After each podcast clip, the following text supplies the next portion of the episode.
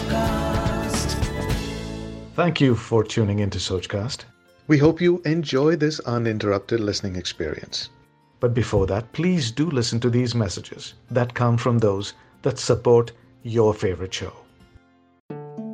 कभी सोचा है आपने कि कहानियों से हमारा इतना लगाव क्यों होता है जो मुझे समझ में आता है वो ये कि हमारी खुद की लाइफ भी एक स्टोरी है एक पॉइंट पर शुरू होती है और एक पॉइंट पर द एंड भी होता है हम अपना किरदार बड़ी शिद्दत से निभाते हैं और हमारी ज़िंदगी की कहानी में बहुत सारे किरदार शामिल होते हैं। इसीलिए जब हम कोई भी कहानी सुनते हैं तो हम उसमें अपना कनेक्ट ढूँढने की कोशिश करते हैं।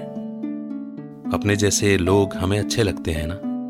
और अपने से कुछ अलग भी अगर वो इंस्पायर करते हो, कुछ बेहतर देते हो तो। तो कुछ बेहतर मिले इसी इंटेंशन से अपनी ज़िंदगी के सफ़र में मैंने एक और सफ़र शुरू किया, जिसका नाम है कहानियों का सफ़र।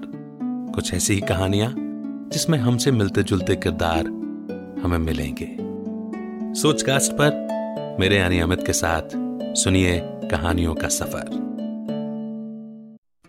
नमस्कार, मेरा नाम है अमित वाधवा, कहानियों को आवाज़ देता हूँ। आप सुन रहे हैं छोटी कहानी, बड़ी सीख। यानी कि छोटी कहानियों से बड़ी बड़ी और बड़ी महीन सीख। मिलने वाला पॉडकास्ट।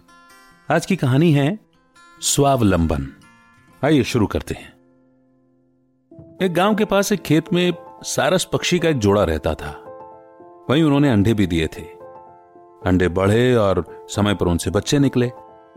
लेकिन बच्चों के बड़े होकर उड़ने योग्य होने से पहले ही खेत की फ़सल पक गई थी। अब सारस बड़ी चिंता में पड़ गया कि किसान खेत काटने आए, इससे पहले ही उसे अपने बच्चों के साथ वहाँ से चले जाना चाहिए। लेकिन बच्चे अभी उड़ने की अवस्था में नहीं थे। तो सारस ने बच्चों से कहा, बच्चों, हमारे नहीं रहने पर अगर कोई खेत में आए तो उसकी बात ध्यान से सुनना और फिर हमें बताना। ऐसा ही हुआ।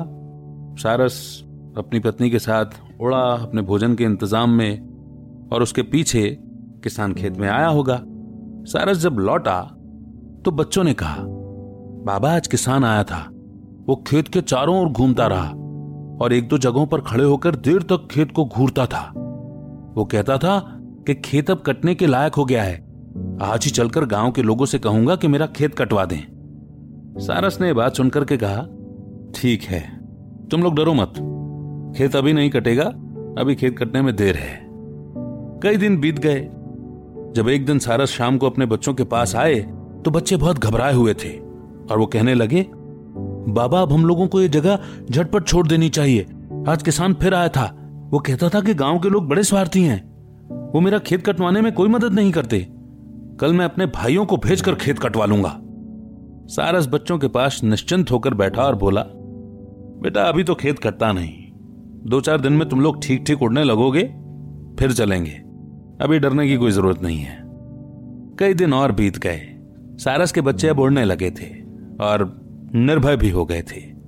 एक दिन शाम को सारस जोड़ा लौटा, वो फिर से अपने बाबा से कहने लगे, बाबा, ये किसान तो हम लोगों को झूठ मूठ का डराता है। इसका खेत तो कटेगा नहीं, वो आज भी आया था और कहता था कि मेरे भाई भी मेरी बात नहीं सुनते, सब बहाना करते हैं। मेरी फ़सल का अन्न सूख कर झड़ रहा है। कल बड़े सवेरे में आऊँगा और ये खेत काट लूँगा।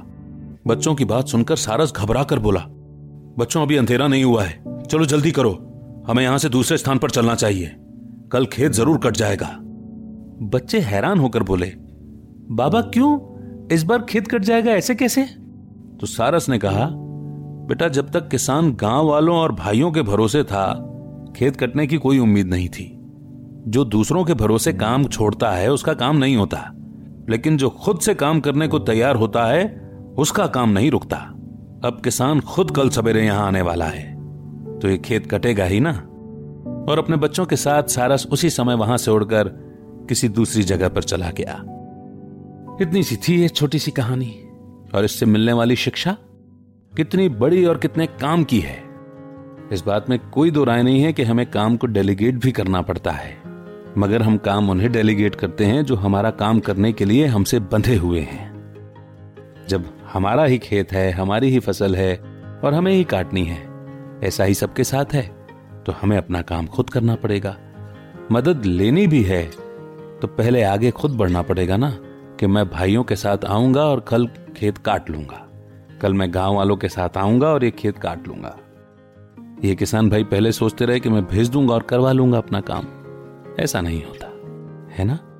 तो कहाँ डेलीगेट करना है, किसे डेलीगेट करना और कब खुद काम करना है? ये बड़ी सीख इस छोटी सी कहानी से हमें मिली है।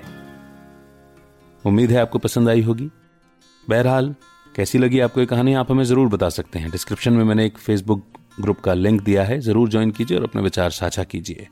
बहुत जल्द एक नई कहानी के साथ फिर होगी आपसे मुलाकात। तब तक रखिए अपना बेहतर ख्याल। सुनते रहिए ये सुंदर सी कहानी आमिद के साथ। जय हिंद, जय Bharat. Like this Soch cast tune in for more with Soch cast app from the Google Play Store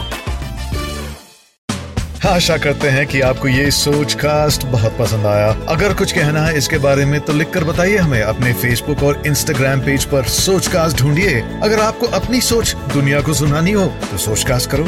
सोच कास्ट